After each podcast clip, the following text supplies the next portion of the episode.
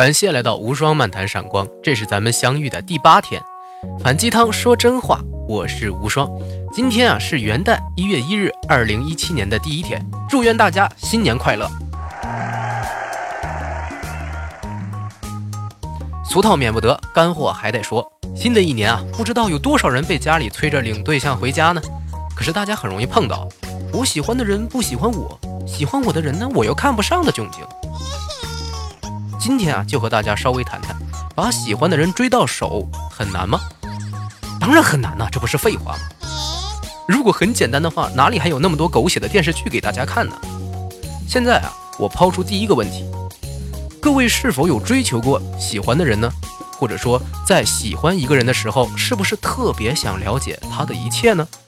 一定是了，不然就不叫喜欢了。没错。可是我在这里却要说，想要给一个人好感，最重要的不是了解他喜欢什么，而是他讨厌什么。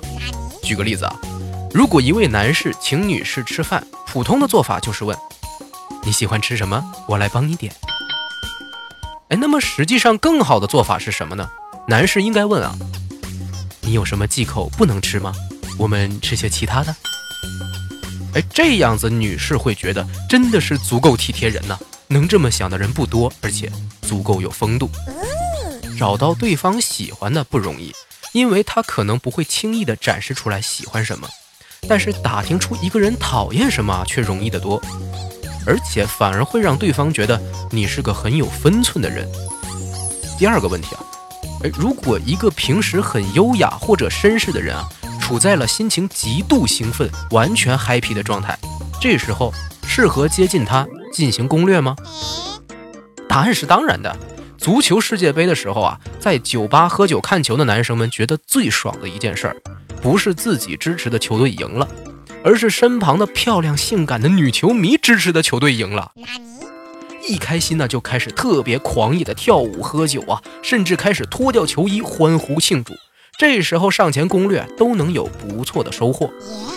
为什么这个时候成功几率高呢？当一个人啊在极度兴奋的状态下，判断力就会变差，同时对于危险不敏感，对于本能刺激的接纳性会变强。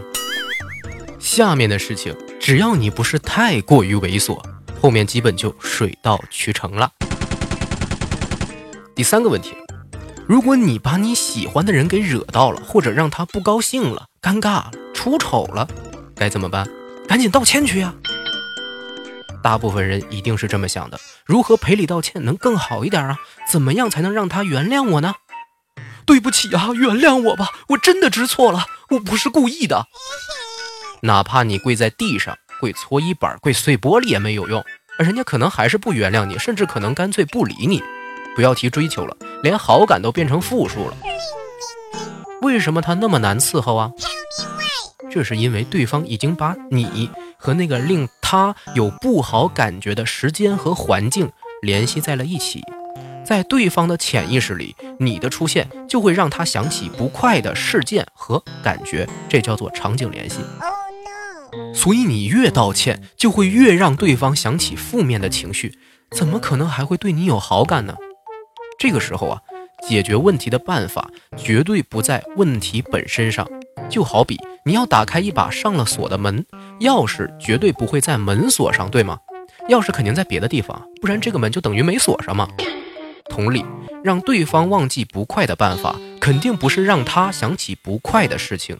而是让他快乐的事物，把他逗开心了啊！最好是第二个问题中提到的那个兴奋的状态，自然而然的你就被联系到了愉快的场景环境里了。对方不仅会原谅你，还会对你产生好感。高手追求别人最厉害的就是愉悦追求对象的手段。其实啊，你有没有魅力，就取决于你能不能引起对方的兴趣了。满足一个人的需求啊，才能得到他最基本的尊重。虽然这个是冷冰冰的商业法则，但是搁在人性上一样适用。倒不如说啊，商业法则正是建立在人性弱点上才成立的。没错，想追求到喜欢的人啊，同样也要满足对方的需求，对方也才可能喜欢上自己。追到心仪的人很难吗？难，难在于找对对方的需求。并且找到满足对方需求的解决方案。有道理。不难，就在于你一旦有了洞察出对方需求的能力啊，不管是什么类型的人都能手到擒来。OK，那到底什么是需求？人性的需求是什么呢？我们下期再谈。请记住优秀是一种习惯订阅关注并把这一期分享出去在评论区互相交流。你以前追求别人失败过吗？还记得失败的原因吗？咱们明天再见。